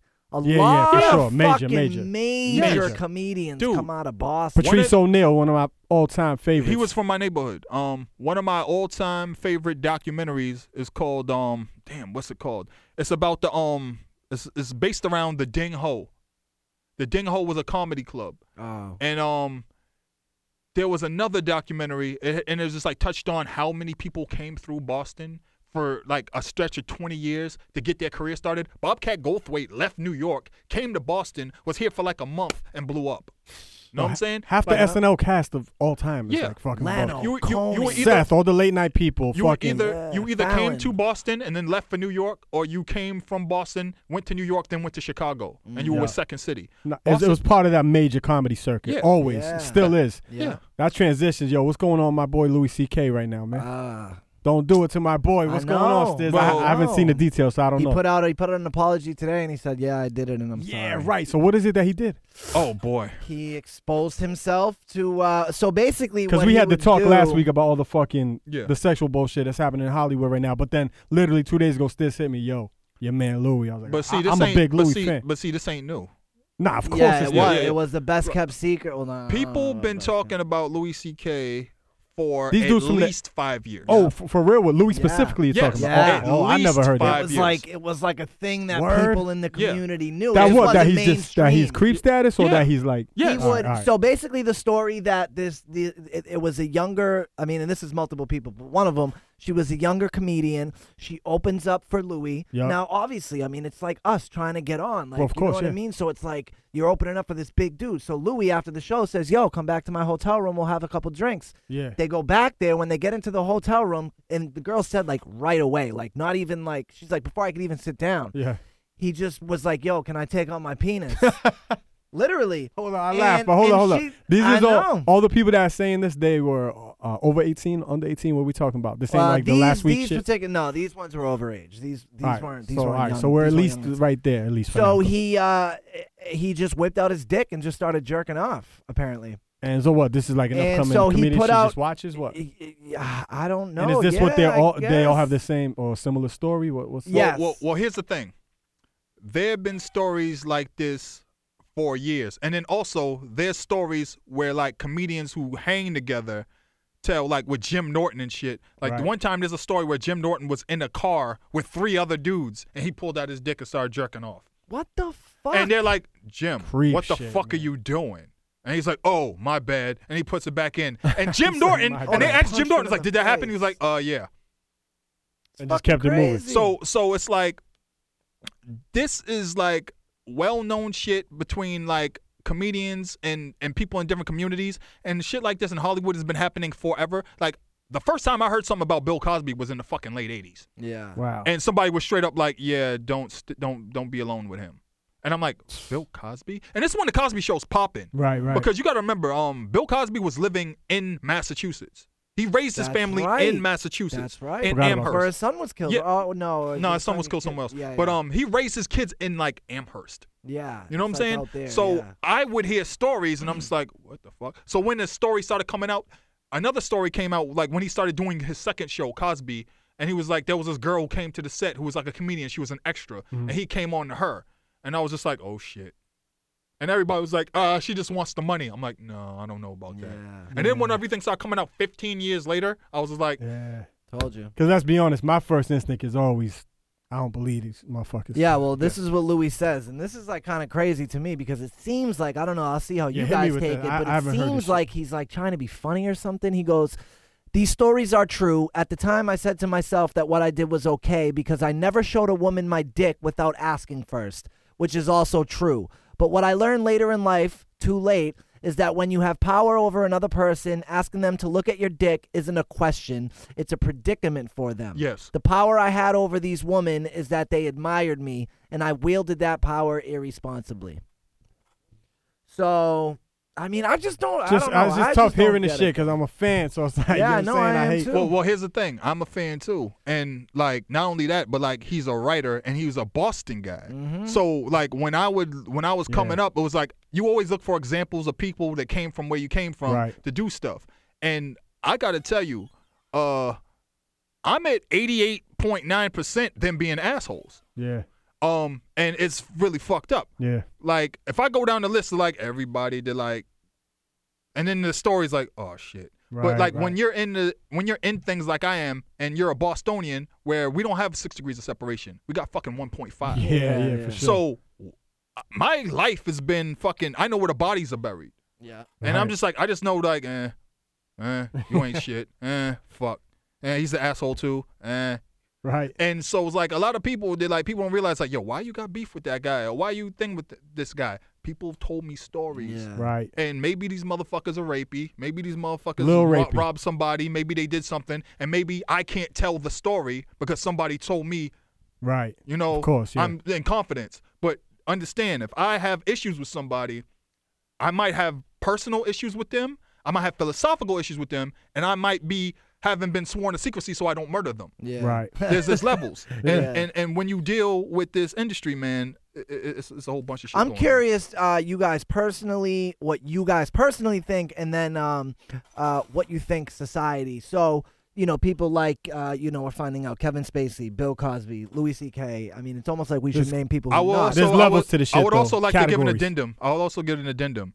None of this information is new for me. Yeah, I knew, yeah. I knew Right. about Kevin Spacey. I knew about all these Right. other people. Matter of fact, Yeah. when they, I start when the information starts coming out on Twitter, I'm like, what about this person, this person, and this Yeah, person? yeah, I'm waiting yeah. for that shoe to drop. yeah, yeah, yeah. Uh, So like Yeah. somebody Oh. I'm waiting, somebody Oh, I'm great. waiting to drop is fucking Dan So Schneider. I have a. Oh yeah, all When right. 'cause Dan that's Schneider, what I was I'm gonna waiting. ask you. I'm waiting for somebody to fucking have the smoking gun on Dan Schneider. Really, Dan Schneider is a fucking is a is a total Who's that? Yo, asshole. Stiz? Dan Shade's a comedian, right? All No, right. Dan Schneider is a guy who who produces and directs shows with kids and has forever. Oh, he used to shit. be on Head of the Class. He used to work with Brian um um Brian Robbins, who was uh, produced um for Robin Whoa. Tolan. He looks like a pedo, He is a pedo, bro. and he Yo, who the fuck is that? He looked like I don't even know who that is. Oh. okay. So um, Lou Pearlman, he's like I know who that he's is. like the Lou Pearlman Okay, okay. of kids television. Okay. Got me now. And the thing is that Lou Pearlman, people would tell you about Lou Pearlman. Rich Right. Cronin died. It's later, already. and I people think. I think Red State. I never heard of this site, but Red State, the next big Hollywood sex scandal is already breaking at Nickelodeon. Yo, a- a- as Dot says. Oh, this his shit. his was crazy because they fired a guy at Nickelodeon for um for being um for being a, a sexual assaulter, and I was like, oh, they fired him. When they gonna get to Dan Schneider? Yeah. Dan Schneider Mm. makes so much money for Nickelodeon that they could just print money right there in the office, and I think that's why nobody's pulling the trigger because if you look at their um catalog, they have like ten fucking shows. That still make money today Yeah. because of him, Him, because of yeah. Snyder's Bakery. Well, and here's Dan what I Wolf. wanted to ask: Are should society be a- like, or in you, are you able to separate the art from the person? Like, you know, so like, you know, th- sp- House of Cards is done. They're pulling that shit. Louis Yep. C.K. They pulled all his shit off Netflix. They pulled all. No Did they more- pull all the Netflix It's shit? fucking gone. Yo. gone, Whoa, whoa, bro. whoa. 'Cause he here's- was whoa, whoa, eating off wait, that. wait, here- well, Yeah. here's here's the thing. Here's the thing. This is twofold, right? People knew about this shit beforehand. It's just that now that it's out, they Yeah. don't want to be associated. But when you pull a show like that, what happens is he's not the only motherfucker on the show. Yeah. Other people are on that Yeah. show that get residuals and Yeah, money yeah, from it. yeah, so when you yup. pull it, you're hurting them Right, too. I right. agree, yeah. And so his was crazy. Um, when they pulled the Cosby Show, everybody who was on that show who got residuals stopped getting residuals because it was no longer in um it was no longer in syndication. Um, so How you many heard, people you think is on House of Cards and all that shit Yeah, behind the but here's scenes, on the the thing. scenes? They're not, if they pull House of Cards off of off of the show or off completely, they're fucking. I don't understand that. Now, if they say we're, in our next season we're going to kill off his character Well, yeah. and that's not have him there, I Right. get that. But what are you gonna do? Not show the other five seasons? Right. Because here's the thing everybody was complicit in this shit. And they only cared now. Yep. Now that Yeah. it came out. That was like the Family Guy joke. So I don't know if you've seen, it, Yes, but like yes, I Dart did. said, it, it's like well, everybody's known this shit. everybody's, Everybody's known this shit. it, Everybody yo. knows this shit. What's the Family Guy shit? Uh, says? so ready? So Stewie comes running through a mall. Ready? Yeah. Right, right. Help! I've escaped from Kevin Spacey's basement! Help me! You know Seth is you know Seth is plugged. Yeah. He's Yeah, plugged yeah, in yeah, obviously. Well, Seth But also made the that's- also made a joke about um, Har- um Harvey Weinstein Yes, at the um Oscar or yeah some at the Oscars award show, or and something. everybody laughed like this. Oh, shit. And the thing is that everybody knew about Harvey Right. Weinstein. Everybody's known about Harvey Weinstein. There's a joke on Thirty Rock where Homegirl says, yes. I um I managed to escape Harvey Weinstein five three out of five times. Yes. Wow. And that shit was right there That in shit was everybody's dope, face. too. Even uh, Courtney Love, who sometimes I I, seen don't that. really Oh, yeah. fuck with, if you, but yeah, if you she was on uh, a carpet don't and they were like, go to Harvey Weinstein's yeah, house for a meeting. Yeah, they were, Yeah, she- that's what they she were said, like, Do right? you have any advice for up and comers? And she Yeah. said, Yeah, don't go to Yo, Harvey Dot, Weinstein. what's the most heat you ever took for either an article or even even like a tweet or something you said or whatever? Um. Backlash, heat, whatever. Well, see, here's the thing. I don't really get backlash because everything I say is true, even if it's a, like an opinion. Other people might not agree with me, right. but they're like, I like your style. It's very people similar. aren't people. I don't get backlash and heat because you get backlash and heat when you say something you shouldn't have said. Okay. I get I get um reactions when I say something that nobody else Is saying, is saying but everybody's kind and of everybody thinking. knows, Right. but they don't want me to say it because it might fuck up somebody's money. Right. That's what I get. Right. So that's happened to me like 30, 40 times. And but here's the thing, it's done nothing to me because Right. I don't give a fuck. Yeah. So if I say something like fuck Elliot Wilson, Can Elliot Wilson is Get like into that. Yeah, will you talk a little bit about about why you have beef? Why- Well, why is and, it and I fuck wouldn't even everyone? call it beef, but you It know, is. you It's don't, you beef. don't, uh, It's beef. I love it. Let's go. All right, so okay, my issues with Elliot Wilson are is is three is three parts, right? One of them is philosophical. Elliot Wilson used to work in the indie underground rap industry. And then when he wanted to move up in the industry, he started taking these jobs, these bigger jobs, these bigger jobs, these bigger jobs. And then And when he this is sta- way before XXL. Oh, this is before Yeah. XSL. He used to be an Ego Trip. Then he Oh, moved from yeah, Ego sorry, Trip yeah. and he worked at the Source. Because when he was working at Ego Trip, he always kind of wanted to be at the Source. Then he Mm-hmm. was at the Source. The shit didn't shake out the way he wanted it to for whatever reason. So then he goes to XXL. At the time he goes to XXL, XXL was beefing with Eminem. Yeah. XXL was like Right. still doing like kind of underground, main maintaining like their Double rap XL, thing. double but, Yeah, XL. but the thing was that they hadn't really gone up and like started selling a bunch of units. So what he did was he ramped it up at XXL, where his whole point was, I'm trying to outsell the source. I'm Yeah. trying to outsell the source. Now, anybody who was ahead at the time who read magazines will tell you, or was a writer Mm-hmm. will tell you, that was the wrong fucking position to take. He should have tried to make XXL the best rap magazine out because the best rap magazine out, anybody will tell you, was a magazine called Stress. Stress beat everybody's ass all those years. But what XXL did was they tried to make it so that it was super commercial. And, And what? Not in sales. yeah, and, and s- no, no, no. I mean, in content. All right. XXL beat everybody in sales. So what happened was Elliot made it really commercial, and he's uh, start sucking everybody's dick. Right. So it got to the point where XXL was like Oprah on the cover of Oprah magazine. So it was just like um, whoever was hot was on the cover, and G Unit, uh, Aftermath, Shady was on damn near every other cover Yeah. to the point where they did a exclusive Shady cover where you're like, who owns this fucking magazine? You talking about the infamous uh, Fifth Dre and, and yeah, M cover? yeah, and I'm like, who owns this magazine? Yeah. So basically, what happened while he was working at XXL, he- that's when he made his partnership with um with um with Peter Rosenberg and everybody else. Paul. Paul, my mistake, not Paul. Peter Rosenberg. Yeah. Paul, Paul Rosenberg, Bunyan, Paul Bunyan. Bunyan, yeah. That was his rap name in Detroit. Yeah. So um, he started. that's when he made his deal with Paul Rosenberg, and he started like having his his friendship with them and all the other stuff. So then when he started Rap Radar, this is another part. When you when I blogged, and I wasn't a blogger for a long time. I always felt I was a journalist who was forced into doing this because I didn't have any entry into the um the rap writing game. Yeah. So I was forced to blog and be called a blogger. Even when I blogged, I was a fucking journalist and I was busting everybody's ass. Um, I was better than the motherfuckers that were on the Because you were magazine. blogging on that XXL shit. website, weren't? I mean, uh, I was I was a I was a regular at the XXL website. Yeah, because I remember reading your shit. I think that's where I first discovered you. To be I, honest. I used to be in the comments. And um so when I started um when I started uh Poisonous Paragraphs, what happened was I built that by writing well about multiple subjects. Mhm. Five time five times a week if I could at least. Maybe I sometimes I wrote every fucking day. And I wrote detailed stuff. I didn't write just bullshit. I wrote detailed stuff. I wrote full reviews. I reviewed eight albums at once on a Friday. Uh, thank you to um to Static Selector for being the first person to hit me off with music that made me um do Stat. that. Nice, Shout out stat. stat. August August 9, 2000 August 9, August 2007 I ran into him in the mall. It was him and Big Mike by luck and he just handed me he handed me um 50 bodies Mm, One. and he handed me um he handed me uh the bar exam mm, and, Royce. and I was just like, because he knew who I was, because you used to read the blog, and I was the first person that said I'm Dart Adams to him, and he didn't tell anybody who I was. was it a mall out here or an NY? It was right behind my house. Oh, it was wow. um, it was Copley Squ- Copley Mall, Yep, right yep. behind my house. He was, I was like, yo, I'll review these, and that's what started my review section. But um, what happened was I built that blog. You know what I'm saying? I didn't take anything from anybody. Anybody wanted me to write something, I said no to them because I didn't have freedom. And um, I built that. When Elliot Wilson started Rap Radar, he had funding Yeah. from Paul Rosenberg. Absolutely. And he bought his way in. So what happened was the first time he puts out his blog, um, Miss Info, he puts up um uh what do you call it? Uh previews on Miss Info's site. And then he premieres the site and like after three weeks he's already on lists. And I'm like, that's bullshit. Yeah.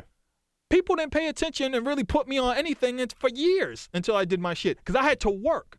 Right. And like what you just did is a fucking violation. So I had issue with that. And okay, I had a relationship with him because I used to write stuff on Twitter. He used to follow me on Twitter. Him and his wife follow me on Twitter.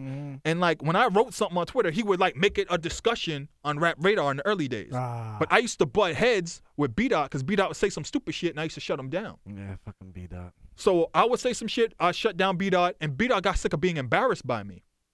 So one Talk time they that had this, shit. So one time they had this. Um, this is back in the days of um UStream.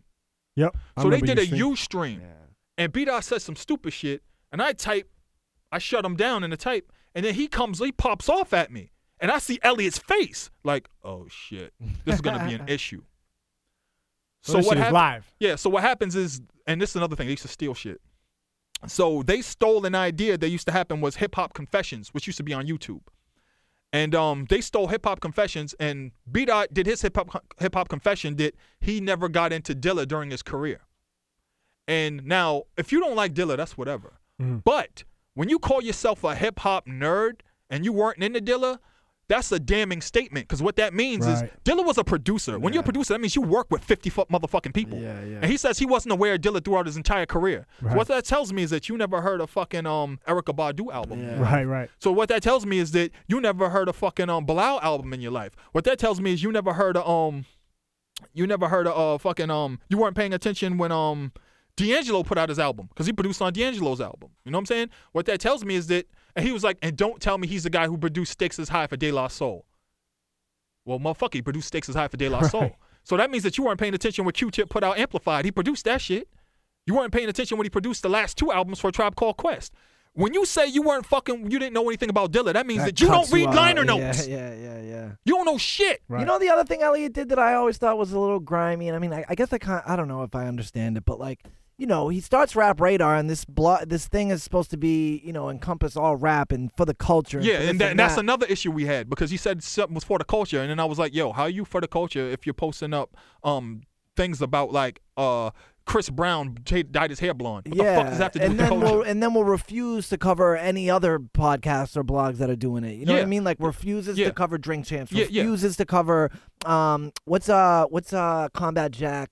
Um, I think it Well, was well, he Combat was he Jack was show. he was one of the early he was one of the early guys that um supported Combat Jack. I will say that much. oh, was he? Well, I just okay, You because never see that shit on on rap radar. You know what Yeah. I mean? They only fucking Yeah. post rap radar. Yeah, shit. but like he was one of the early guys who was who was um really bigging up um Combat Jack because I was one of the other early guys who was bigging up Combat Yeah, I know, Jack. yeah, I was yeah. in that circle, and I've never been on the Combat Jack show. And um, I know Combat Jack is going through his ca- his um his cancer fight right now. So Really? combat cancer. Yeah, he- Oh, um uh, man. colon cancer. So yeah, I'm sending all, Yeah, all the hashtag hope combat and streams to him. cancer, for But real. yeah, but uh, I had philosophical issues because I used to go back and forth with Elliot. I'm like, dude, why you say this year? Like, we cover the culture because what happened was B Dot was complaining all the time. He was like, people keep saying it like we're supposed to document the culture. I was like, then document the culture. You're not documenting the culture. All you're doing is documenting um the mainstream rap industry. Yeah. That's not the fucking culture. So back to the issue with B Dot, I shut B Dot down and I wrote this piece um kind of tongue in cheek talking about Dilla and like you had to be there.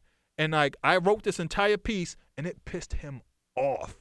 It set him off. And he started sending shots. And I would of course shut him down on Twitter.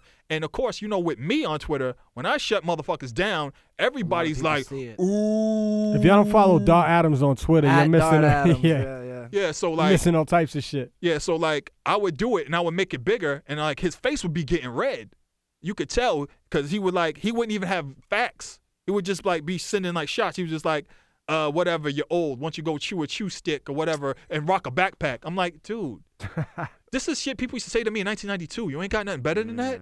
And he would like he would keep writing things that were like misrepresentative of the culture or just factually inaccurate or just ahistorical. And I would shut him down for years. And that's how I like our beef. And it got to the point where Elliot, Elliot's wife, stopped fucking with me because Danica, how I was going at Danica, um Danielle. Danielle. I will give her credit. She stopped fucking with me. Danielle Smith stopped fucking with me first because he would still follow me. So he would do his little his little shows, his little podcasts or whatever, and he would still follow me because he Elliot Wilson was not somebody who put his nose to the grindstone. He was not somebody who had his ear to the street. to just kind of see what. yeah, what he, you he were- he watched what everybody else was Yeah, doing, Yeah, yeah. and um that's where what our issues lied. And he wasn't doing anything original. And another thing was um curation. This is cu- this is key- key for me. When um Instagram was new and you could only do 15 seconds, I would go to shows right. I would watch shows. I would anticipate what's going to happen in the show. I would record. I would record. I would record 15 second parts, and I would go through them and I would delete the shit that didn't work. And if it was a good part, a 15 second part, I would upload that to Instagram. I would take pictures, still pictures, and then put it in between. Cause and when you curate, you have to tell a story. Yeah. Mm-hmm. So if MOP is in Boston, I'm gonna have them starting out fucking ante up or the banter with the crowd. Then I'm gonna have a picture of them, everybody bugging out or whatever. Elliot Wilson didn't understand that in, in curation. So what he would do, he'd go to a fucking Beyonce show. He would just record 15 second clip, 15 second clip, 15 second clip, 15 second clip. And I would go back and forth with people like he doesn't get it. Right. He doesn't understand because he never understood blogging. So my issue with him was philosophical because why the fuck did you start a blog If you don't know how to blog, if you don't know what blogging is or what it means? Why are you going to be a curator when you don't know how to fucking curate? Well, you rap How you- if you can't yeah. rap. How you gonna say this shit for the culture and then not fucking cover the culture? Um, when when um Five Points was going through its thing, before they shut down Five Points, Rap Radar never did a piece about Five Points. If you're here for the culture, why don't you do a piece on Five Points? Uh, if you're here for the culture, how come whenever they had the um Red Bull uh BC battles, uh for the B boys, how come you never posted that on Rap Radar? Mm. Right. If you're here for the culture, anything that had to do with like rap, actual rap, or, or like hip hop, Yeah. they never fuck with it. Right.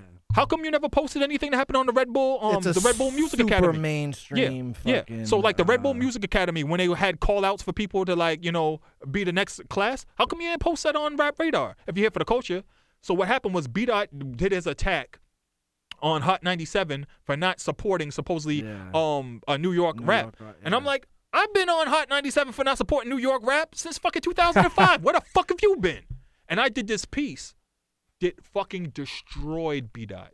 It destroyed B Dot to the point people were in my DMs thanking me for doing it. thanking me for doing it. uh, When was this? This is like 2011 to 2012, Was maybe. it, what was it called? Can we still find it somewhere? yeah, it's on. Um, All them it's shits are on. up. It's on. Um, it's on. Everything I did is still up. It's on Bastard Swordsman. I, I I can't remember exactly what it's called because I I wrote hundred pieces on there. yeah, Like quite literally, it's ten pages. If you go to page one and scroll down, page two, page three, you could go through everything I fucking wrote in three years on that shit in no time, and you'll be entertained as fuck. Writing is crazy too, Yeah. man. I've been So- up on shit a lot lately. man. So um, and it's like right now what I do is on um Mass Appeal. Mass This is, Appeal, yeah. Um, knowledge darts. But uh, basically I've been going back and forth with with them forever, and now I don't even do it anymore because it's not fun, and it's I don't have a point because Rap Radar has gone to a point where it's like I don't fuck with it, I don't read it, nobody talks about it where I am. And Right. it's just they're not what they used to be anymore. Yeah, nobody talks about Rap Radar anymore. Nah. So it's like, what am I going at you for? So I got a few more for you, just because I know we. Yeah, we gotta yeah, wrap I know up in we a got few. five or ten Yeah. left tops. Um, you fucking hate this dude, Elliot, right? Whatever. yeah, Who hates you, and why? uh, complex. Complex fucking hates complex uh noah callahan bever and especially um what's that joe lapuma Yeah, they fucking Joe hate my LaPuma. guts Do Okay. they? yes and i'm fucking glad because it's dessert because i you. earned it Word up. uh, What um, what was I gonna ask you? You uh, you guys seen the fucking um, you guys seen the Ric Flair shit? yeah. Oh, documentary. I, I didn't see the 30 i didn't see the 30 for 30 I, yet am gonna watch it. That this shit was weekend, fucking though. amazing. Was I it? can Me and imagine. Los was talking about that shit on the way up here. Ric flair is one I of need my to all-time- rewatch it, though, 'cause Ric I Flair was is one of my twisted. all-time favorites You a I'm- wrestling head? yeah i'm old I thought you was too. But um i mean if you grew up when you we grew up where you only had fucking seven channels right, right, you right. didn't have a choice you grew up watching wrestling But I'm still ahead. You still fuck with it? I fuck When with you it. can, or what I is it fuck like? with it when I can, cause like I'll watch SmackDown when it comes on. But like, I understand wrestling is a different thing now. Like Yeah, for it's sure. a it's an Much industry. like music and everything. Yeah, it's an The industry. industry I think changes. it's a creative. It's a creative industry now. I wish that they would listen to the fans more. Yeah, for sure. WWE pisses me off because there are people that could book better hmm that watch.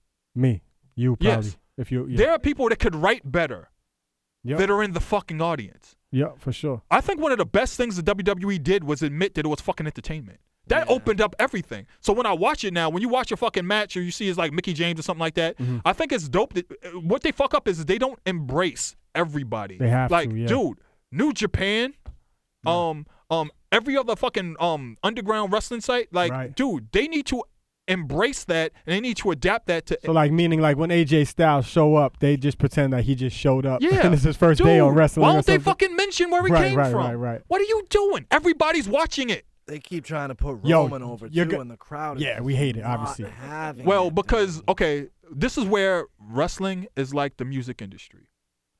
They will do everything in their power to put somebody over This shit is so true. and and try to make them win, and we see through it. It's see through. Yeah, Make I call it make him look strong, and you all Right. know every wrestling head knows where that comes from. Right. I call it that in the music industry too. I say that they did that same shit with like designer. You know what I'm saying? Right. Like they push everybody over. I kind of feel like they try. They kind of wanted to do it with Cardi B, but they didn't have to. they didn't have to. They didn't have to. She blew up on her own. she blew up in a way that they didn't expect. And now everybody's turning around like, wait, this y'all like that? Right. But here's the thing: the industry are they going to try to make another one? Or are they just going to fucking stand back and let that happen? Mm. Because they try to push too much, and in wrestling, they really try to push too much, and they sometimes do it to the point where they you lose sight of what made people like a character or what made Right. people what made people what made a certain person resonate with them. Now I hear a lot of that is Vince, and people are thinking. Oh, Vince is a fucking idiot. People, a lot of people thinking when he's gone, which you know, Triple H. and clock's Steph ticking and here. take to- When he's take gone, when over. Trip takes over, they think he's gonna. You know, Trip did start the NXT and all that shit movement. He is bringing some new Yeah. things. Whatever. We'll see how that goes. But But they I need was to just let curious if go. y'all watched that shit because even when you're not wrestling head, E ESPN does such a good job with them thirty for Yeah, thirties. Like 30 for 30s, non wrestling heads love that shit. Like I, I don't fuck with baseball, but like I watch a Yeah, of course. yeah, 30 for 30 'cause they're They're so super dope. interesting. Dart, uh, I got a, I got a, another last question. How much do you hate Big Sean? Okay, so yo Big Sean, my my Oh. even issue- know I Notice don't this. mind him. because you My I'm not a issues- fan. You're my not a issue- fan My either? issues with Big Sean come from come from him, f- make him look strong and him being mediocre. Mm, Big Sean is super mediocre, but they keep trying to push him on everybody, and they keep trying to push him over. And the I other love thing it. is that I hear his albums, and I'm like, no. If he has a single that blows up, I'm like, eh Yeah. they try so hard to get him over and move him to that next that next echelon, that next tier, and he's never going to reach that tier. He's Never, never, going to go. never. He's never going to reach it. I've been saying that. M, yo, but M that's name drops him on. Yeah, this. he yeah, did. He of did. course he does because Yo. he's from Detroit. Yeah. All Yo, the Detroit but- artists p- push him crazy. Yeah, of course. like um, I love and respect Royce the Five Nine, Yep. but no, Sean's not the guy. Nah. Yeah. He's not the Yeah. guy. There are 50 rappers better than Sean Yeah. in Detroit right now, and I'm friends with like 30 of them. yeah. Let me ask you this: Does your fucking skin crawl when he says "big"? Uh, no, because I've never heard him say it. Because I don't listen to his Oh, shit. Yeah. I hear Oh, him say he- that shit if he's on the radio. He says that shit like in the background. B.I.G.. Oh, I fucking want to blow my brains out. Um, what? Yo, just real quick, uh, cause I'm, you in, you interviewed Prodigy. yes, I did. What was Pro? I never met Prodigy in real life, and this was like this was only a couple years ago, right? This was like during the MIT shit or whatever. Yeah, but I've I've known Prodigy since he used to hang out with my cousins in Boston when they were signed to RCA together. Oh, all right. So I Damn, know. So I you knew- had I a knew- relationship I knew with P. Prodigy. I knew Prodigy forever. Like he would see me like, yo, you look familiar. Yeah, yeah, yeah. Like, One you know of what those I'm saying? things. Yeah, yeah. And um, I knew him. I also knew him through um Ice Ice um who was uh who was like managing him, and um oh, all right. And like when I interviewed him at MIT, it was like the first time I interviewed him in a long time. But it's funny because after I em- interviewed him at MIT, if you watch the interview on um, YouTube, I tell him uh, that Nas just got a medal at Harvard. The Hobbit shit. Yeah. Yeah. And I was just like, so it's possible. Next time I see him, He's, he's out. speaking at Harvard. Hmm. Right. Um, he came through at Harvard with um Kathy Yandolini um for his book, The Commissary Kitchen, and I was there for that too. I had him, Right. uh, we had him on. Uh, I got him on the Hillman Morning Show to call in. He about came the through Hill, commissary man. I kitchen. didn't even know he that didn't come shit. through. He called. Called? That's Yeah, still dope. yeah. Yeah, but yeah, man, I interviewed I interviewed a lot of people, man. I, I hate being on, on in front of the camera too, but I'm a I'm people say I'm a good interviewer, but I hate being on. Oh on yeah, the you camera. are. You. I mean, you just because you're knowledgeable, bro. I mean, Yeah, for You sure. can always tell when someone like knows what. Yeah, they're nah, he's talking not faking the about. funk. My he never my, has. my My favorite interview I will say is the is the Jada Kiss interview because he was high as shit, dope. and I asked him questions to sober them up. That Yo, was all fun. right. all Where's right. that? Can we find It's that on, on YouTube? YouTube. on It's YouTube, on yeah. YouTube. Dart Type- Adams versus Jada Kiss. Yo, Oh, quick, hell because yeah. we gotta let you go. But who's who fucking sucked like to interview? Uh, well, here's the thing. Um, the way I interview, interviews don't really suck, but my hardest interview, I will say, I like how you My always could find a way to big yourself up. That's my major. I love it. hardest, my hardest interview was um probably um hardest. All right, do that. Pete Rock because Pete Rock and I have a history that goes back to him being a fucking like teenager in like 1986 and my fam- him being family friends. So and then when I interviewed him, Dog, the connection. we wanted to go. We we were. I tried to ru- rush it because Slum Village is on stage. If you li- watch the interview, you hear Slum Village performing on stage, and they're doing their jams. So we're like Oh, bobbing hi. our heads while we're Yeah. rapping, Yeah, yeah. While, while while while we're doing the po- interview, and like we're trying to hurry up the fucking Go interview watch so the we can go show. watch the Yeah. I show. didn't see that one. I'll peep Yeah, that one. yeah. So that was the hardest interview because I was like, "Yo, what? am- Like, what am I gonna ask you?" Right. And then I was like, "Now I'm not gonna try to keep you because if you watch the Slum Village interview I did before, Yeah. that's the longest Slum Village interview they ever did because we covered everything." They fucked with it And the so Pete heavy. Rock interview, I like I sped that shit up so we could go watch the show.